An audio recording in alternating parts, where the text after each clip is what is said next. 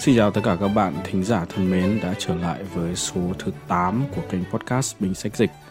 À, thưa các bạn, kỳ trước thì Sử Sinh đã giới thiệu đến các bạn năm chương đầu của cuốn tiểu thuyết Kiều Hãnh và Định Kiến, tác giả là nữ nhà văn Jane Austen. Cuốn sách được bà viết năm 1813. Để tóm tắt lại một chút thì à, năm chương đầu đã giới thiệu cho chúng ta đến gia đình nhà Bennet. Ông bà Bennet có năm cô con gái đang ở độ tuổi cập kê và bà Bennet thì ờ, ước muốn quan trọng nhất của cuộc đời bà là làm sao gả cho những cô con gái này của mình những cái tấm chồng xứng đôi vừa lứa và phải có của. Đặc biệt là bà quan tâm làm sao gả được người xứng đáng cho cô con gái cả Jane Bennet là người có sắc đẹp tuyệt trần. Vừa hay thì ở trong vùng có một ờ, chàng trai trẻ tên là Charles Bingley, con nhà đại gia vừa đến thuê dinh thự ở Netherfield. Buổi dạ hội đầu tiên khi mà Jane Bennet và Charles Bingley gặp mặt nhau đã diễn ra suôn sẻ đúng theo ý muốn của bà phu nhân Bennet. Tuy nhiên thì anh bạn kiêu kỳ của chàng Bingley là chàng Darcy đã có một số những hành động không được đẹp, đặc biệt là với ờ, cô con gái thứ hai của bà Bennet tên là Elizabeth. Mọi chuyện sẽ diễn biến tiếp tục ra sao? Ờ, xin mời các bạn hôm nay cùng à, theo dõi tiếp cuốn tiểu thuyết này với các chương 6, 7 và 8 qua bản dịch của mình. À, xin mời các bạn tiếp tục lắng nghe.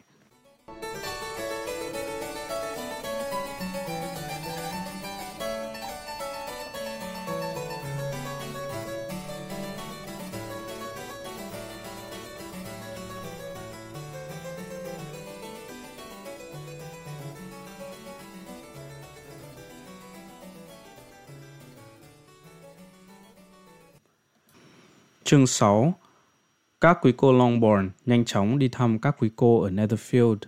Chuyến thăm cũng sớm được đáp lễ. Phong cách dễ mến của tiểu thư lớn nhà Bennet ngày càng khiến phu nhân Hurst và tiểu thư binh lì quý trọng. Mặc dù bà mẹ là một kẻ không thể chịu nổi và các cô em gái chẳng đáng nói chuyện, họ cũng gửi lời đến hai cô lớn nhà Bennet ước muốn được làm quen thêm với họ. Đối với Jane, sự quan tâm này được sung sướng đón nhận nhưng Elizabeth vẫn nhìn ra sự ngạo nghễ trong cách họ đối xử với mọi người, kể cả với chị của cô, và vì thế không thấy thích họ. Dẫu vậy, sự tử tế của họ đối với Jane có giá trị ở chỗ nó chắc chắn cho thấy ảnh hưởng từ người anh em trai của họ. Mỗi khi gặp mặt, quá rõ ràng để thấy là anh chàng rất ngưỡng mộ cô. Theo Elizabeth, rõ ràng không kém là việc Jane đang nghiêng về kỳ vọng mà cô nàng đã dành cho chàng ta ngay từ ban đầu – và theo một cách nào đó cũng sắp sửa yêu say đắm.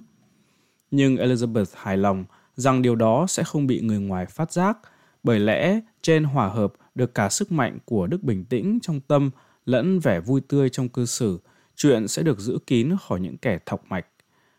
Elizabeth đề cập chuyện này với cô bạn là tiểu thư Lucas. Có lẽ cũng là dễ thở. Charlotte đáp, nếu có thể che mắt được thiên hạ trong trường hợp thế này – nhưng đôi khi rẻ chừng như vậy cũng không có lợi.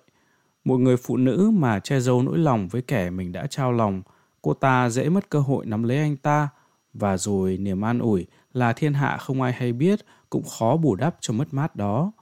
Mối tình nào cũng phải đi liền với đón nhận và toan tính, thế nên cứ mặc nó tự diễn biến thì hỏng mất.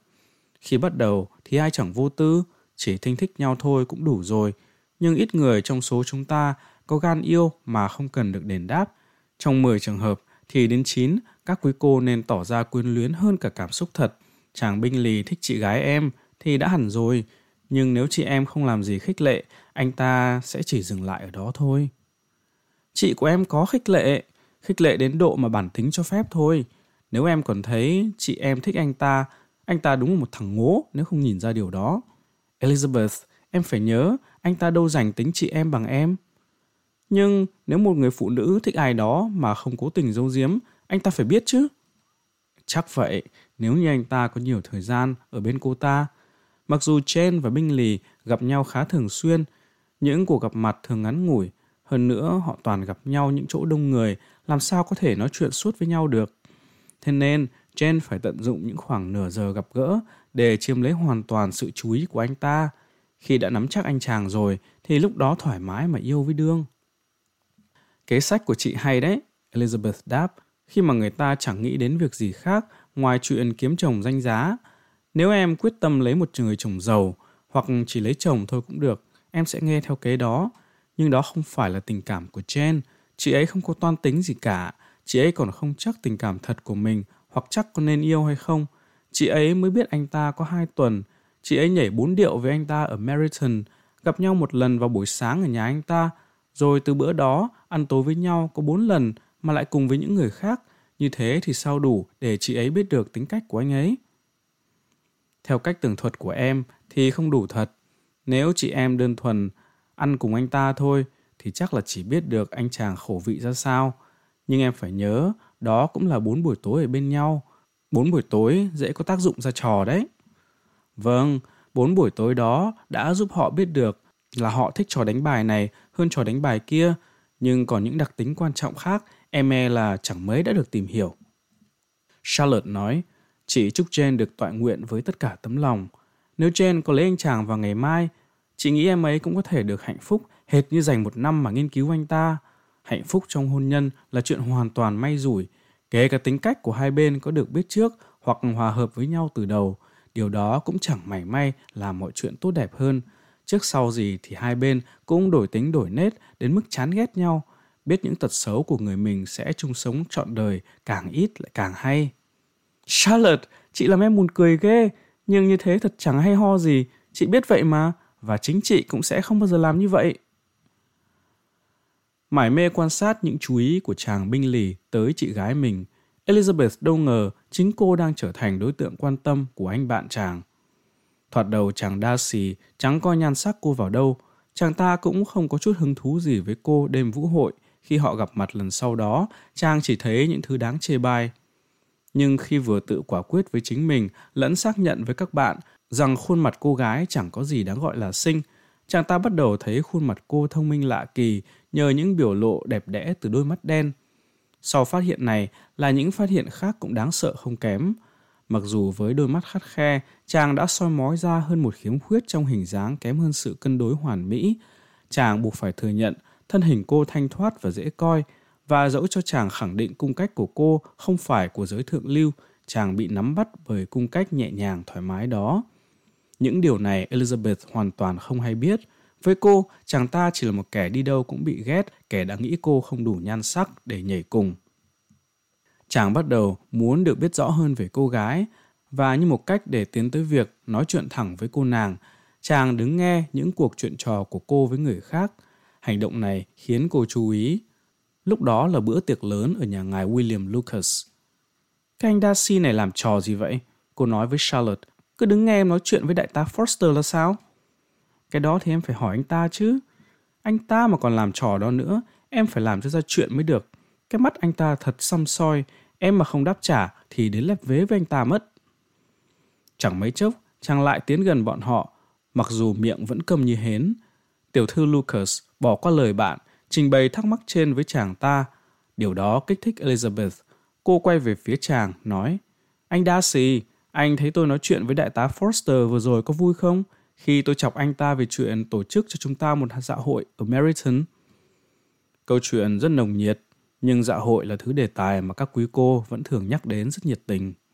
Anh khắt khe với chúng tôi quá. Bây giờ thì sắp đến lượt của em bị chọc đây.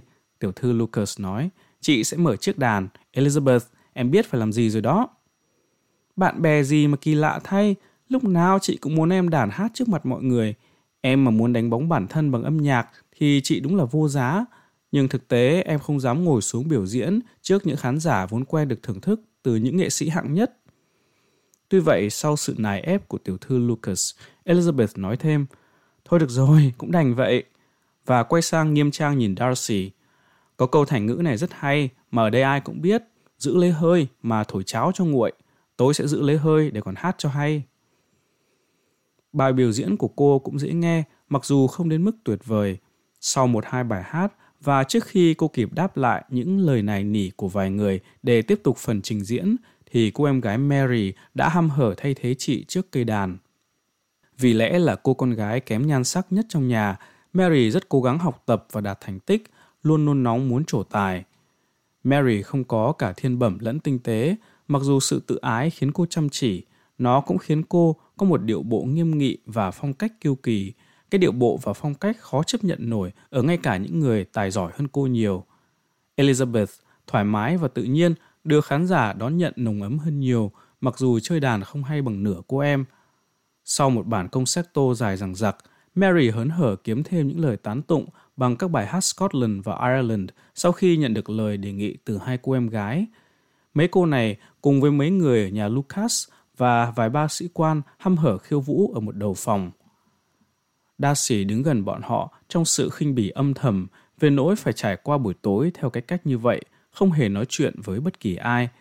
Chàng trầm ngâm trong suy tưởng của mình đến mức không để ý thấy ngài William Lucas đang đứng kế bên, cho đến khi ngài William cất tiếng. Ừ, thật là một thú vui tào nhã cho giới trẻ, cậu Darcy.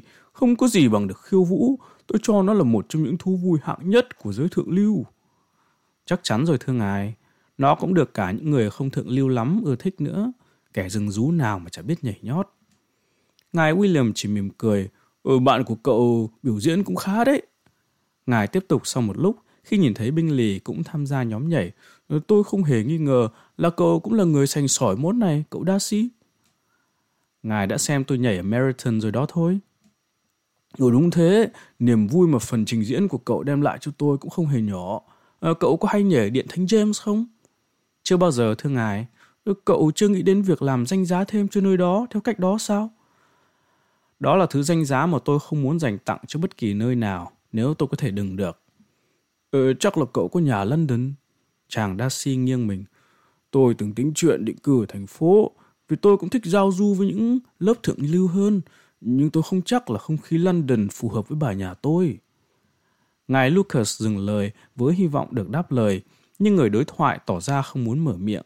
Elizabeth lúc đó lại đang tiến đến gần, ngài bất chợt tỏ ra một hành động hào hiệp và gọi cô gái. Elizabeth thân yêu, sao cháu không khiêu vũ? Cậu Darcy, cậu phải để tôi trình đến cậu quý cô trẻ tuổi này như một người bạn nhảy danh giá. Cậu không thể khước từ được nhảy cùng với một sắc đẹp như thế này. Và rồi, nắm lấy tay cô gái, ngài Lucas đáng ra đã đưa cho Darcy, người mặc dù kinh ngạc cũng không tỏ ra khước từ bàn tay đó, thì cô gái lập tức rút lại và nói với ngài William với chút bất bình. Thưa ngài, cháu chẳng có ý định khiêu vũ đâu ạ. Cháu xin ngài đừng nghĩ là cháu đi về phía này để cầu xin bạn nhảy. Chàng Darcy với tất cả sự tôn kính xin cái vinh dự được cô trao tay cho. Nhưng vô hiệu, Elizabeth thật kiên quyết. Ngài William cố thuyết phục cũng không lay chuyển nổi. Eliza, cháu nhảy điệu này đẹp đến mức thật là tàn nhẫn khi không cho ta chiêm ngưỡng cháu. Và dẫu quý ông đây thường ít hứng thú với trò tiêu khiển này, ta tin cậu ấy cũng sẽ không phản đối làm vui cho chúng ta trong nửa giờ. Anh Darcy thì lịch lãm quá rồi, Elizabeth nói mỉm cười. Thì đúng vậy, nhưng Elizabeth yêu quý ơi, cháu thử nghĩ đến cái động lực xem, cậu ấy đồng ý cũng phải thôi, ai có thể cưỡng lại một bạn nhảy như cháu. Elizabeth tỏ vẻ tinh quái rồi bỏ đi, Việc cự tuyệt không làm hình ảnh cô gái bị sói mòn trong mắt quý ông. Chàng ta đang nghĩ về cô gái với chút hả dạ, thì tiểu thư binh lì bảo, Em biết anh đang mơ mộng cái gì đó. Tôi không nghĩ vậy đâu. Anh đang nghĩ làm sao có thể chịu nổi khi phải trải qua bao nhiêu buổi tối kiểu này với những hạng người như thế này. Thực tế thì em cũng đồng tình, em chưa bao giờ thấy khó chịu như vậy. Thật nhạt nhẽo mà ổn nã, cái vô vị và tự đại của những con người đó, em thật muốn nghe những đánh giá của anh về họ. Tôi có thể đảm bảo là suy đoán của em hoàn toàn sai. Tâm trí tôi đang hướng về một thứ dễ chịu hơn. Tôi đang chìm đắm trong cảm giác ngọt ngào mà đôi mắt nhung trên khuôn mặt giai nhân mang đến. Tiểu thư binh lì lập tức chố mắt nhìn vào chàng, hỏi xem quý cô nào lại có khả năng khơi gợi những tư tưởng như thế. Chàng đa xì mạnh dạn đáp. Tiểu thư Elizabeth Bennet. Tiểu thư Elizabeth Bennet! Tiểu thư binh lì lặp lại. Ngạc nhiên chưa? Cô ta thành người được miến mộ từ bao giờ thế? Làm ơn, khi nào thì em có thể chúc mừng anh đây? Tôi biết ngay là em sẽ hỏi câu đó. Trí tưởng tượng của các quý cô thật phong phú. Nó nhảy từ mến mộ đến yêu đương, rồi từ yêu đương đến cưới xin chỉ trong phút chốc. Tôi biết thế nào em cũng chúc mừng tôi. Ôi dào, nếu như anh thực sự muốn, em nghĩ chắc chắn sẽ được thôi. Anh sẽ có một bà mẹ vợ thật là quyến rũ, và đương nhiên bà ta sẽ ở Pemberley kè kè với anh. Chàng hoàn toàn thản nhiên lắng nghe tiểu thư binh lì khi cô ta tự tiêu khiển theo cách trên. Và vì sự bình tĩnh của chàng cho thấy mọi chuyện đều ổn, cô ta cứ chọc ngoáy tha hồ. Chương 7 Gia sản của ông Bennett bao gồm một điền trang đem lại lợi tức 2.000 bảng một năm. Rủi thay cho các con gái của ông, tài sản này sẽ được một người họ hàng xa kế thừa theo luật ưu tiên cho những người thờ tự nam. Tài sản của bà mẹ, dù đủ để bà chi dùng thỏa thích, cũng không đủ để bù lại cho khoản thiếu hụt của ông bố. Cha của bà ta trước đây là một luật sư, đã để lại cho bà khoản thừa kế 4.000 bảng. Bà có một người em gái lấy ông chồng tên Phillips. Ông Phillips trước làm thư ký cho cha của bà Bennett và nối nghiệp ông bố vợ. Bà còn có một người em trai làm công việc kinh doanh danh giá ở London. Ngôi làng Longbourn cách Meryton một dặm, một vị trí thuận lợi nhất cho các tiểu thư nhà Bennett. Các cô thường đi đến đó chơi ba bốn lần mỗi tuần, vừa để thăm bà dì lại vừa la cà ở một tiệm mũ trên đường. Hai cô trẻ tuổi nhất nhà, Catherine và Lydia, đặc biệt thích du ngoạn kiểu này. Đối với hai cô gái, óc rỗng hơn các bà chị khi không có việc gì hay ho để làm, thì một chuyến cúc bộ đến Meriton cũng đủ để tiêu khiển vào buổi sáng và làm đề tài tán gẫu vào buổi tối. Kể cả khi chẳng có chuyện gì đáng kể, họ cũng moi được tin tức gì đó từ bà dì. Lúc này, họ đang tràn trề cả thông tin lẫn phấn khích khi hay biết một binh đoàn quân tình nguyện đến đóng trong vùng. Binh đoàn sẽ đóng lại suốt mùa đông, đại bản doanh là Meriton. Những chuyến thăm của hai cô đến nhà bà dì là phu nhân Phillips mang lại những thông tin sốt dẻo. Mỗi ngày các cô lại biết thêm tên tuổi và quan hệ của các sĩ quan. Nơi đóng chốt của những người này cũng chẳng phải điều gì bí mật và các cô bắt đầu làm quen với bọn họ. Ông Dượng Phillips đến chơi với tất cả các sĩ quan và điều này mở ra cho các cô cháu gái một kho hạnh phúc chưa từng thấy. Họ không còn nói chuyện gì khác ngoài các anh sĩ quan. Gia tài cỡ bự của chàng binh lì chỉ nhắc đến thôi cũng đủ khiến bà mẹ phát sốt, giờ vô giá trị trong mắt họ khi so sánh với quân phục của một anh hạ sĩ. Một buổi sáng sau khi phải nghe hai đứa con gái liến thoáng về đề tài này, ông Bennett nhạt nhẽo nhận xét. Nghe cách nói chuyện, ta có thể thấy chúng bay là hai trong số những đứa con gái ngu nhất cả vùng. Trước ta chỉ nghi ngờ, còn giờ thì ta khẳng định. Catherine cụt hứng không nói năng gì, nhưng Lydia chẳng hề bận tâm, tiếp tục bày tỏ sự ngưỡng mộ với đại úy Carter và hy vọng được gặp anh chàng ngày hôm đó, vì hôm sau anh ta phải đi London. Tôi thật kinh ngạc, ông thân yêu, bà Bennett nói. Ông cứ mở miệng ra là mắng con mình ngu. Tôi có nghĩ con nhà nào ngu thì nghĩ, chứ không bao giờ nghĩ đến con mình. Nếu con tôi ngu thì tôi cũng muốn biết. Cơ mà chúng nó đứa nào cũng thông minh. Tôi mừng rằng đây là điểm duy nhất tôi với bà bất đồng. Tôi hằng mong chúng ta đồng nhất về mọi quan điểm. Nhưng tôi phải không đồng ý với bà ở chỗ tôi thấy hai đứa con nhỏ nhà mình ngớ ngẩn lạ thường. Ông thân yêu, ông không thể kỳ vọng những đứa con gái như thế có được sự khôn ngoan của cha mẹ. Khi chúng nó bằng tuổi mình, tôi dám cá, chúng nó sẽ chẳng nghĩ đến đám sĩ quan nhiều hơn tôi với ông. Tôi vẫn còn nhớ thời tôi cũng từng mê một chàng áo đỏ. Thực ra đến bây giờ vẫn còn mê. Nếu có một anh đại tá, bảnh trai, trẻ trung, gia tài cỡ 5-6 ngàn bảng một năm muốn cưới một đứa nhà mình, tôi cũng sẽ không từ chối. Đại tá Forster tối vừa rồi ở nhà ngài William non thật bảnh trong bộ quân phục. Mẹ ơi! Lydia kêu lên. Dì nói là đại tá Forster và đại úy Carter không đến nhà cô Watts nhiều như hồi họ mới tới nữa. Giờ dì ấy thấy họ hay ở trong thư viện của nhà Clark. Bà Bennett chưa kịp trả lời thì một người đưa tin bước vào với một bức thư cho tiểu thư lớn nhà Bennett. Bức thư đến từ Netherfield. Người đưa tin đứng đợi hồi đáp. Mắt bà Bennett long lanh sung sướng, bà hăm hở hỏi han trong khi cô con gái đọc thư. Thư ai đi trên? Thư nói cái gì? Cậu ấy bảo sao? Trên, đọc nhanh lên rồi nói cho mọi người. Nhanh lên con yêu. Thư của tiểu thư binh lì ạ. Trên nói rồi đọc thành tiếng. Bạn thân mến, nếu bạn không rủ lòng thương đến dùng bữa tối với mình và chị Louisa, hai chị em mình sẽ có nguy cơ thành kẻ thù suốt đời mất. Hai người phụ nữ ngồi với nhau cả ngày thì thế nào cũng có chuyện. Hãy đến đây càng sớm càng tốt. Anh trai mình và các quý ông sẽ đi dùng bữa tối với các sĩ quan. Caroline Bingley. Với các sĩ quan? Lydia thốt lên. Sao gì không kể cho con chuyện đó? Đi ra ngoài ăn à? Bà Bennett nói. Rồi thật.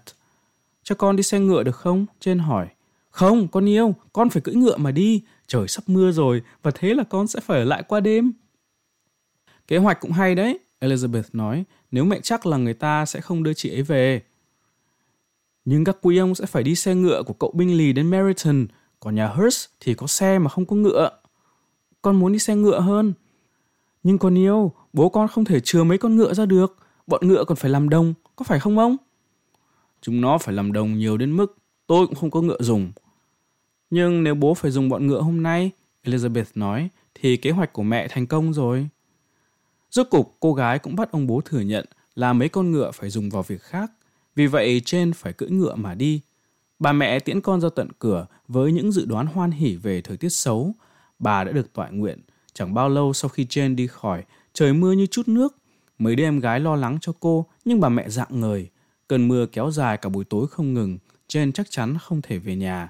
Đúng là sáng kiến hay của tôi. Bà Bennett cứ nhai đi nhai lại, như thể bà là người có công khiến trời đổ mưa.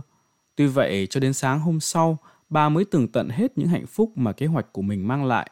Cả nhà vừa ăn sáng thì một gia nhân từ Netherfield mang tới cho Elizabeth bức thư như sau. Em lít yêu quý, sáng nay chị rất ốm. Chị đoán là do bị ướt người suốt hôm qua. Những người bạn tốt bụng ở đây không để chị về cho đến khi khỏe hơn. Họ bắt chị phải để bác sĩ Jones thăm bệnh. Thế nên đừng lo ngại nếu nghe tin bác sĩ đến khám cho chị. Ngoài đau họng và nhức đầu, chị không sao cả, chị của em. Bà thân yêu, ông bố nói sau khi Elizabeth đã đọc thành tiếng bức thư. Nếu con gái bà ốm nặng đến nỗi mất mạng, sẽ là một niềm an ủi khi biết là nó chết trong khi săn đuổi cậu binh lì theo mệnh lệnh của bà. Ôi dào, cứ lo gì nó chết, cảm lạnh thì chết sao được. Con bé sẽ được chăm lo chu đáo, nó cứ lại đó là tốt rồi. Tôi mà có xe ngựa thì tôi sẽ đi thăm nó. Elizabeth lo lắng vô vàn, quyết tâm đi thăm chị dù không có xe ngựa. Vì cô không biết cưỡi ngựa, chỉ còn cách đi bộ, cô tuyên bố quyết định của mình. Sao con có thể dồ dại thế được? Bà mẹ thốt lên, lại nghĩ đến cái chuyện đó. Đường xa thì lầy lội, bộ dạng của con lúc đến đó thì ai mà nhìn cho nổi. Chị Jen nhìn nổi là được rồi, con chỉ cần thế thôi. Tít gì, có phải con đang gợi ý cho bố chuẩn bị ngựa không? Ông bố nói. Không ạ, con đi bộ cũng được. Thường nhau mấy núi cũng trèo, huống chi là ba dặm đường. Con sẽ kịp quay lại cho bữa tối. Em khâm phục tình thương của chị, Mary nhận xét. Nhưng mỗi thôi thúc của cảm xúc cần phải được lý trí soi đường. Theo ý kiến em, nỗ lực chỉ nên tương đương với những thứ cần thiết. Bọn em sẽ cùng đi với chị đến Meriton, Catherine và Lydia nói.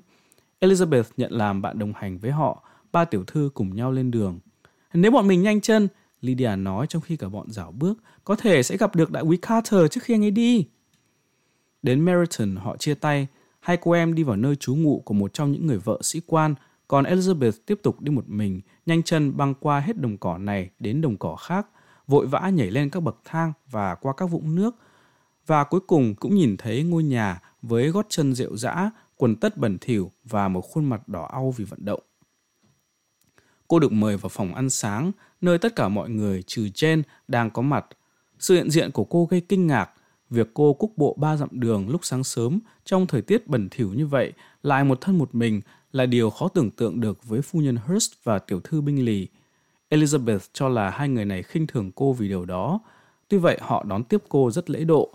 Trong cách cư xử của người anh em trai họ có cái gì đó còn hơn cả lịch sự, bao gồm vui vẻ lẫn quan tâm. Chàng Darcy nói rất ít, còn ông Hurst chẳng nói năng gì.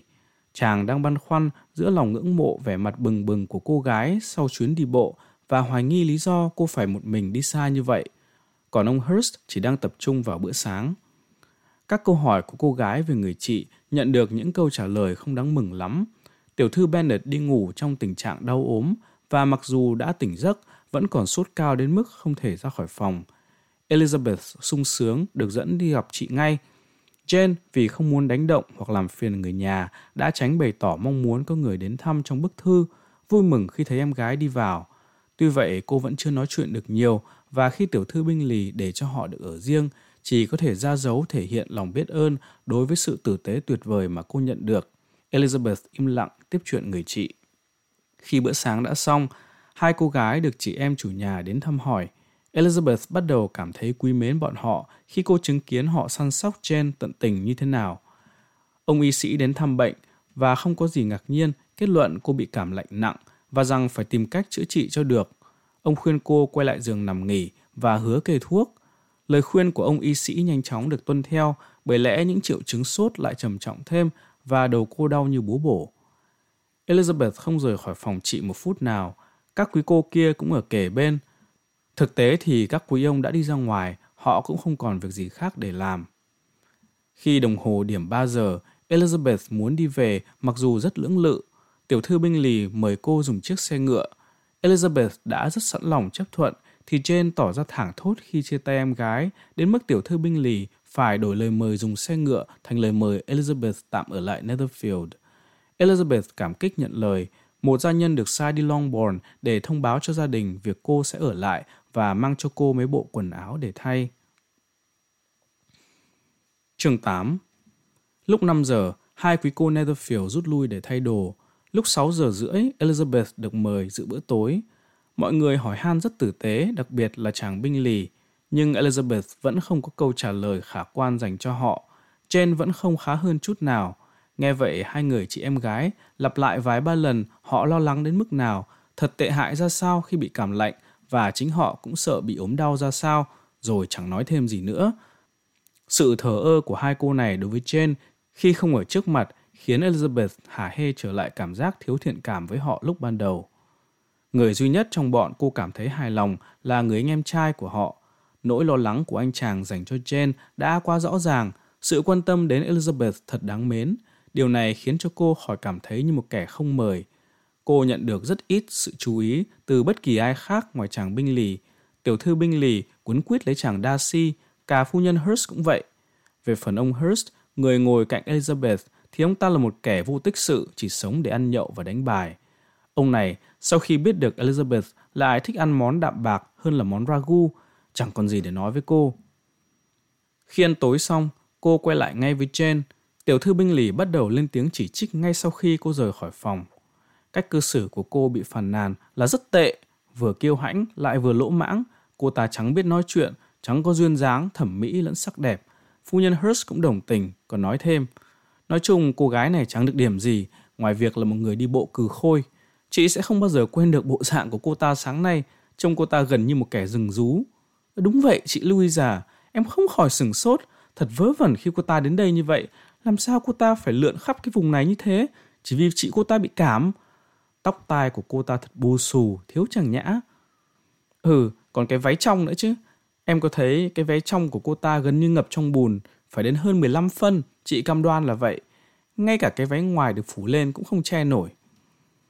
Miêu tả của chị có thể rất chính xác, chị Louisa, chàng binh lì nói. Nhưng em thật không để ý. Em nghĩ tiểu thư Elizabeth Bennet trông rất bình thường khi cô ấy bước vào đây. Cái váy bẩn của cô ấy không khiến em chú ý. Anh phải thấy chứ, anh Darcy. Em chắc là như vậy. Tiểu thư binh lì nói. Em đoán là anh sẽ không muốn thấy em gái của anh trong bộ dạng như thế. Tất nhiên là không. Đi bộ ba bốn dặm đường, chân ngập trong bùn, lại còn đi một mình nữa chứ, một mình. Làm thế còn ra thể thống gì? Em thấy đó là một kiểu tự lập vênh váo đáng ghét, một kiểu quê mùa không biết giữ thể diện. Đó là một kiểu quan tâm đến chị gái rất đáng quý, chàng binh lì nói. Anh đa Darcy, em e rằng tiểu thư binh lì gần như thì thầm, cuộc tàn bộ này đã làm suy giảm lòng ngưỡng mộ của anh đối với đôi mắt của cô ta. Không hề, anh chàng đáp, đôi mắt đó còn được bừng sáng thêm lên nhờ vận động.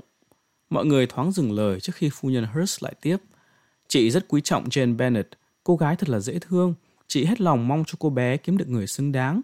Nhưng với một ông bố bà mẹ như vậy, và những quan hệ thấp kém như vậy, chị e là điều đó khó mà thành. Em nghe chị bảo là nhà đó có một ông dượng chồng bà dì làm luật sư ở Meriton. Đúng, họ còn có một ông cậu nữa. Ông ấy sống ở đâu đó gần Cheapside. Thế thì đúng là dân thủ đô rồi. Cô em gái thêm vào, rồi cả hai cười rộ. Chú thích. Cheapside là một địa danh có thật ở London. Đây là nơi cư ngụ của những người dân lao động chân tay hoặc là những người buôn bán nhỏ lẻ. Theo quan điểm đài các của chị em chàng binh lì, thì việc uh, nhà Bennett có một ông cậu làm ăn ở Cheapside cho thấy họ có liên hệ với những thành phần thấp kém trong xã hội. Câu nói của tiểu thư binh lì That's capital có thể hiểu theo một vài nghĩa khác nhau. Capital trong tiếng Anh cổ có nghĩa là tốt đẹp, tuyệt vời, nhưng nó cũng có nghĩa là thủ đô. Vì vậy trong trường hợp này, sử sinh đã chọn dịch câu này là thế thì đúng là dân thủ đô rồi, hết chú thích. Dù cho họ có bao nhiêu cậu dượng sống ở chip xài đi nữa, điều đó cũng không làm họ bớt đáng mến chút nào. Chàng binh lì kêu lên. Nhưng điều đó chắc chắn sẽ làm giảm khả năng các cô ấy có thể lấy được những người có địa vị, Darcy đáp. Chàng binh lì không biết phải trả lời sao, nhưng hai người chị em gái nhiệt liệt đồng tình với những lời trên, hả hê một hồi về những quan hệ thấp kém của người bạn mình.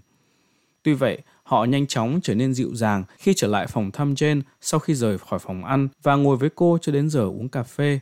Jane vẫn ôm yếu, Elizabeth ở kè kè bên chị cho đến tối muộn.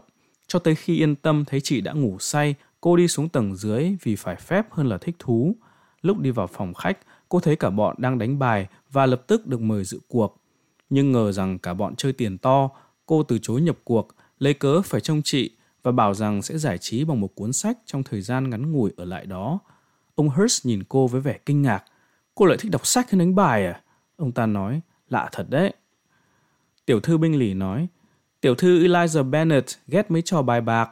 Cô ấy chỉ ham đọc sách thôi và chả thiết gì khác. Tôi không đáng nhận được cả lời khen lẫn lời chê đó. Elizabeth kêu lên, tôi không đọc nhiều lắm đâu và tôi cũng thích thú với nhiều thứ khác. Tôi dám chắc là cô cũng thích thú chăm sóc chị gái nữa, chàng binh lì nói. Mong là sự thích thú đó sẽ được nhân lên gấp bội khi chị cô khỏe lại. Elizabeth cảm ơn chàng ta từ tận đáy lòng và rồi đi đến một cái bàn trên đó đặt vài quyển sách. Chàng lập tức ngỏ lời muốn kiếm cho cô mấy cuốn nữa, tất cả sách trong thư viện của chàng. Ước gì bộ sưu tập của tôi nhiều sách hơn, nhưng tôi là một gã lười nhác, và mặc dù tôi không có nhiều sách lắm, tôi cũng chẳng bao giờ đọc hết được. Elizabeth bảo với chàng rằng những cuốn trong phòng đã đủ cho cô rồi. Tiểu thư binh lì nói, tôi thấy lạ là bố tôi để lại ít sách như vậy. Thư viện của anh ở Pemberley thật tuyệt vời, anh Darcy. Phải vậy mới được, chàng ta đáp, nó là sự tích trữ của nhiều đời mà. Anh cũng bổ sung bao nhiêu vào đó nữa, anh lúc nào cũng mua sách. Tôi không thể hiểu nổi làm sao có thể bỏ bê thư viện gia đình được trong thời buổi nhiều sách hay như thế này. Bỏ bê? Em chắc chắn là anh chẳng bỏ bê bất kỳ thứ gì có thể làm cho chốn cao quý ấy thêm phần đẹp đẽ. Anh Charles, khi nào anh có nhà riêng, em mong là nhà anh sẽ đẹp bằng nửa Pemberley. Anh cũng mong vậy. Em khuyên anh mua nhà chỗ nào quanh vùng đó và lấy Pemberley làm chuẩn. Ở Anh Quốc chẳng có hạt nào hơn được hạt Derby. Anh thề với em, anh sẽ mua luôn cả Pemberley nếu cậu Darcy muốn bán. Em đang nói chuyện thực tế cơ mà anh Charles. Caroline ạ, thực tế là muốn có dinh thự như Pemberley thì chỉ có cách mua Pemberley mà thôi. Elizabeth bị cuộc đối thoại lôi cuốn đến mức chẳng còn để ý đến cuốn sách. Cô mau chóng đặt sách qua một bên, lại gần chiếc bàn đánh bài, rồi ngồi giữa chàng binh lì và người chị gái để quan sát cuộc chơi. Từ dạo mùa xuân, tiểu thư Darcy có lớn hơn nhiều không? Tiểu thư binh lì hỏi, em mới cao bằng em chưa? Tôi nghĩ là rồi đấy, con bé giờ cao bằng tiểu thư Elizabeth Bennet rồi hoặc cao hơn một chút. Ôi, em muốn gặp lại em ấy quá. Em chưa gặp ai khiến em vui lòng đến vậy. Mặt mũi xinh xắn, điệu bộ duyên dáng, nhỏ tuổi mà đã cực kỳ giỏi giang. Màn trình diễn dương cầm của em ấy thật xuất sắc. Anh thấy thật đáng kinh ngạc, chàng binh lì nói. Là làm sao các quý cô có thể kiên nhẫn để trở nên giỏi giang như vậy? Cô nào cũng giỏi ư? Anh nói vậy là sao hả anh Charles? Ừ, anh nghĩ cô nào cũng thế. Cô nào cũng biết vẽ vời, may vá, thêu thùa. Anh chả biết cô nào mà lại không thạo tất mấy món đó, mà anh cũng chưa gặp ai lại không được tiếng là rất giỏi giang. Đúng là chỉ thạo mấy món đó thôi, cũng được người đời cho là giỏi giang rồi. Đa sĩ nói, từ này được dùng cho quá nhiều phụ nữ chẳng biết gì khác ngoài may vá hay vẽ vời. Nhưng tôi không đồng tình với cách cậu nhận xét về các quý cô nói chung. Trong số tất cả những người tôi biết, tôi biết không quá nửa tá người có thể gọi là thực sự giỏi giang. Em cũng vậy, Tiểu thư binh lì nói. Thế thì Elizabeth nhận xét, theo ý anh, tiêu chuẩn của một phụ nữ giỏi giang phải cao lắm. Đúng thế, tiêu chuẩn của tôi rất cao. Phải rồi, cô bạn trung thành của chàng ta kêu lên. Chẳng ai có thể được coi là giỏi nếu như không có cái gì đó phi thường. Một quý cô phải thuần thục các món âm nhạc, hát hò, hội họa, khiêu vũ, biết đủ thứ ngoại ngữ mới gọi là giỏi. Ngoài ra, cô ta còn phải có cái gì đó trong tư thế và điệu bộ, giọng nói, từ ngữ, nếu không thì không gọi là giỏi giang được. Cô ta phải có đầy đủ những tính đó, đa xì thêm vào, cộng thêm một thứ quan trọng nữa, đó là sự trau dồi kiến thức qua sách vở. Tôi không còn ngạc nhiên là anh chỉ biết có 6 người phụ nữ được cho là giỏi. Tôi lấy làm lạ là anh gặp được người như vậy trên đời. Cô coi thường nữ giới đến độ nghi ngờ về điều đó ư? Tôi chưa bao giờ gặp được người phụ nữ nào như vậy, chưa bao giờ thấy ai đầy đủ những khả năng đó, cả thẩm mỹ, đảm đang, trang nhã cùng một con người. Phu nhân Hearst và tiểu thư binh lì cùng thốt lên phản đối sự bất công trong ngờ vực của Elizabeth. Cả hai đang cùng cãi là họ biết rất nhiều người phụ nữ có đầy đủ các đặc tính trên thì ông Hearst bảo dẹp đi, phàn nàn chua chát vì họ thiếu tập trung vào ván bài. Cuộc nói chuyện chấm dứt khiến Elizabeth rời khỏi phòng không lâu sau đó. Tiểu thư binh lì cất tiếng khi cửa phòng vừa đóng. Eliza Bennet là loại con gái muốn chiếm cảm tình với phái nam bằng cách tự hạ thấp phái nữ. Với nhiều đàn ông khác, em nghĩ cô ta sẽ thành công, nhưng theo em đó là một thủ thuật thảm hại, một trò hạ tiện. Lời vừa xong chủ yếu dành cho Darcy. Phải đấy, Darcy đáp, trò nào cũng hạ tiện cả khi các quý cô dở nó ra để lấy lòng người khác. Cái gì thiếu trung thực cũng đều đáng khinh. Câu trả lời khiến tiểu thư binh lì cụt hứng đến mức cô ta chấm dứt luôn đề tài này. Elizabeth trở lại để thông báo rằng chị cô bệnh đang nặng thêm và cô không thể bỏ chị lại. Chàng binh lì muốn cho gọi bác sĩ Jones ngay. Các chị em chàng không tin là một ông bác sĩ vùng quê đáng tin cậy nên khuyên mời một thầy thuốc có tiếng ở thành phố. Elizabeth không đồng ý, nhưng nghe theo lời chàng binh lì rằng sẽ cho mời bác sĩ Jones ngay sáng sớm hôm sau nếu trên không đỡ. Chàng binh lì thật buồn bã, chị em gái của chàng cũng tuyên bố rất sầu. Tuy vậy sau bữa ăn đêm, hai cô này liền đàn hát giải sầu. Chàng ta chỉ biết tự an ủi bằng cách dặn gia nhân phải hết lòng chăm sóc tiểu thư bị ốm và em gái của cô.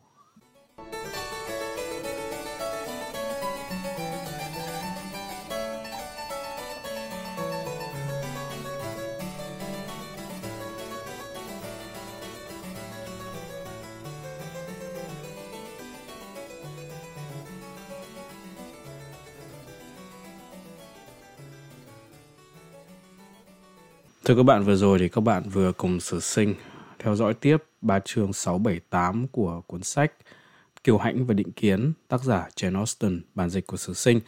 Xin một lần nữa cảm ơn các bạn thính giả đã theo dõi lắng nghe và xin được hẹn gặp lại các bạn trong chương trình lần tới.